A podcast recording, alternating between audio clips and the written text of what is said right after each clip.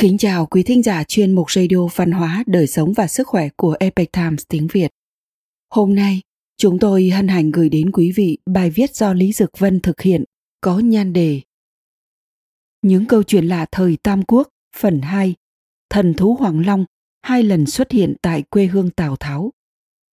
Bài do dịch giả Sương Sương truyền ngữ từ bản gốc của Epic Times Hoa ngữ. Mời quý vị cùng lắng nghe. Vào năm Hy Bình thứ năm thời Hán Linh Đế là năm 176, một hôm trên bầu trời huyện Tiêu nước Bái xuất hiện một con hoàng long tỏa ra sắc vàng óng ánh cả một vùng, nhẹ nhàng thoăn thoắt bay lượn phía chân trời. Dân chúng theo nhau ngẩng đầu chăm chú dõi theo và đều cảm thấy vô cùng kinh ngạc. Tin tức cũng nhanh chóng truyền đến kinh thành. Hoàng Long xuất hiện lần đầu. Lúc ấy, Quang Lộc Đại Phu Kiều Huyền hỏi Thái sử lệnh đơn dương. Thái sử xem, đây là điều lành gì chăng? Đơn dương là người có cá tính, yêu thích bỏ đàn sống riêng, ngôn hành không giống với thói tục, đặc biệt giỏi về quan sát tinh tưởng và suy tính lịch số. Đơn dương trầm ngâm một hồi, rồi nói Thần thú Hoàng Long xuất hiện cho thấy vùng đất này sẽ có vương giả hưng khởi. Hơn nữa, Căn cứ tinh tưởng này mà suy tính, từ giờ trở đi, không đến 50 năm sau, Hoàng Long sẽ còn xuất hiện ở nơi này một lần nữa. Tuy nhiên, tiên đoán của đơn dương cũng không khiến nhiều người chú ý. Chỉ có một người tên là Ân Đăng đã đem dự ngôn này lặng lẽ ghi chép lại. Quê hương của Tào Tháo Huyện Tiêu nước Bái chính là quê hương của thiên cổ anh hùng Tào Tháo cũng chính là huyện Bạc tỉnh An Huy ngày nay. Huyền Tiêu là một thành phố cổ đã tồn tại từ thời Xuân Thu, trải qua nhà Tần và hai đời nhà Hán, đều là nơi trung tâm trị lý của phủ quận. Nơi đây toàn cảnh địa thế bằng phẳng, có con sông Oa chảy xuyên lệch từ Tây Bắc về hướng Đông Nam. Tào Tháo đã trải qua những năm tháng tuổi thơ tinh nghịch ở chính tại nơi này. Năm đó, khi rồng vàng xuất hiện lần đầu tiên ở huyện Bái, Tào Tháo đã 22 tuổi, đang nhậm chức Bắc Đô úy ở Lạc Dương. Ông chấp pháp nghiêm minh, khiến cho một nhóm hoàng thân quốc thích vừa tức vừa sợ.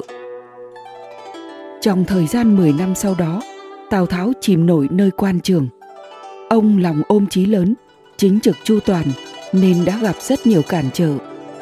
Thế là ông quyết định cáo bệnh từ quan, rời xa trốn triều đình lắm thị phi – trở về cố hương lắng động tâm tình. Trở về cố hương tào tháo xây cất một tịnh xá tại một nơi cách huyền tiêu năm dặm về phía đông. Xin miễn tiếp khách trải qua cuộc sống của người dân thường. Xuân hạ đọc sách thu đông săn bắn. Năm 187 trưởng tử Tào Phi cũng chào đời tại huyện Tiêu. Lúc Tào Phi ra đời, có một đám mây màu xanh hình thù giống chiếc xe có lọng tre bao phủ ở phía trên căn phòng. Người xem khí cho rằng đây cũng không phải là khí của nhân thần, mà là hiện tượng cực quý. Hoàng Long tái xuất hiện. Năm sau, Tào Tháo trở lại triều đình, đảm nhiệm chức điển quân hiệu úy của một trong Tây Viên bát hiệu úy. Lại một lần nữa vì nhà Hán mà gia nhập trốn quan trường.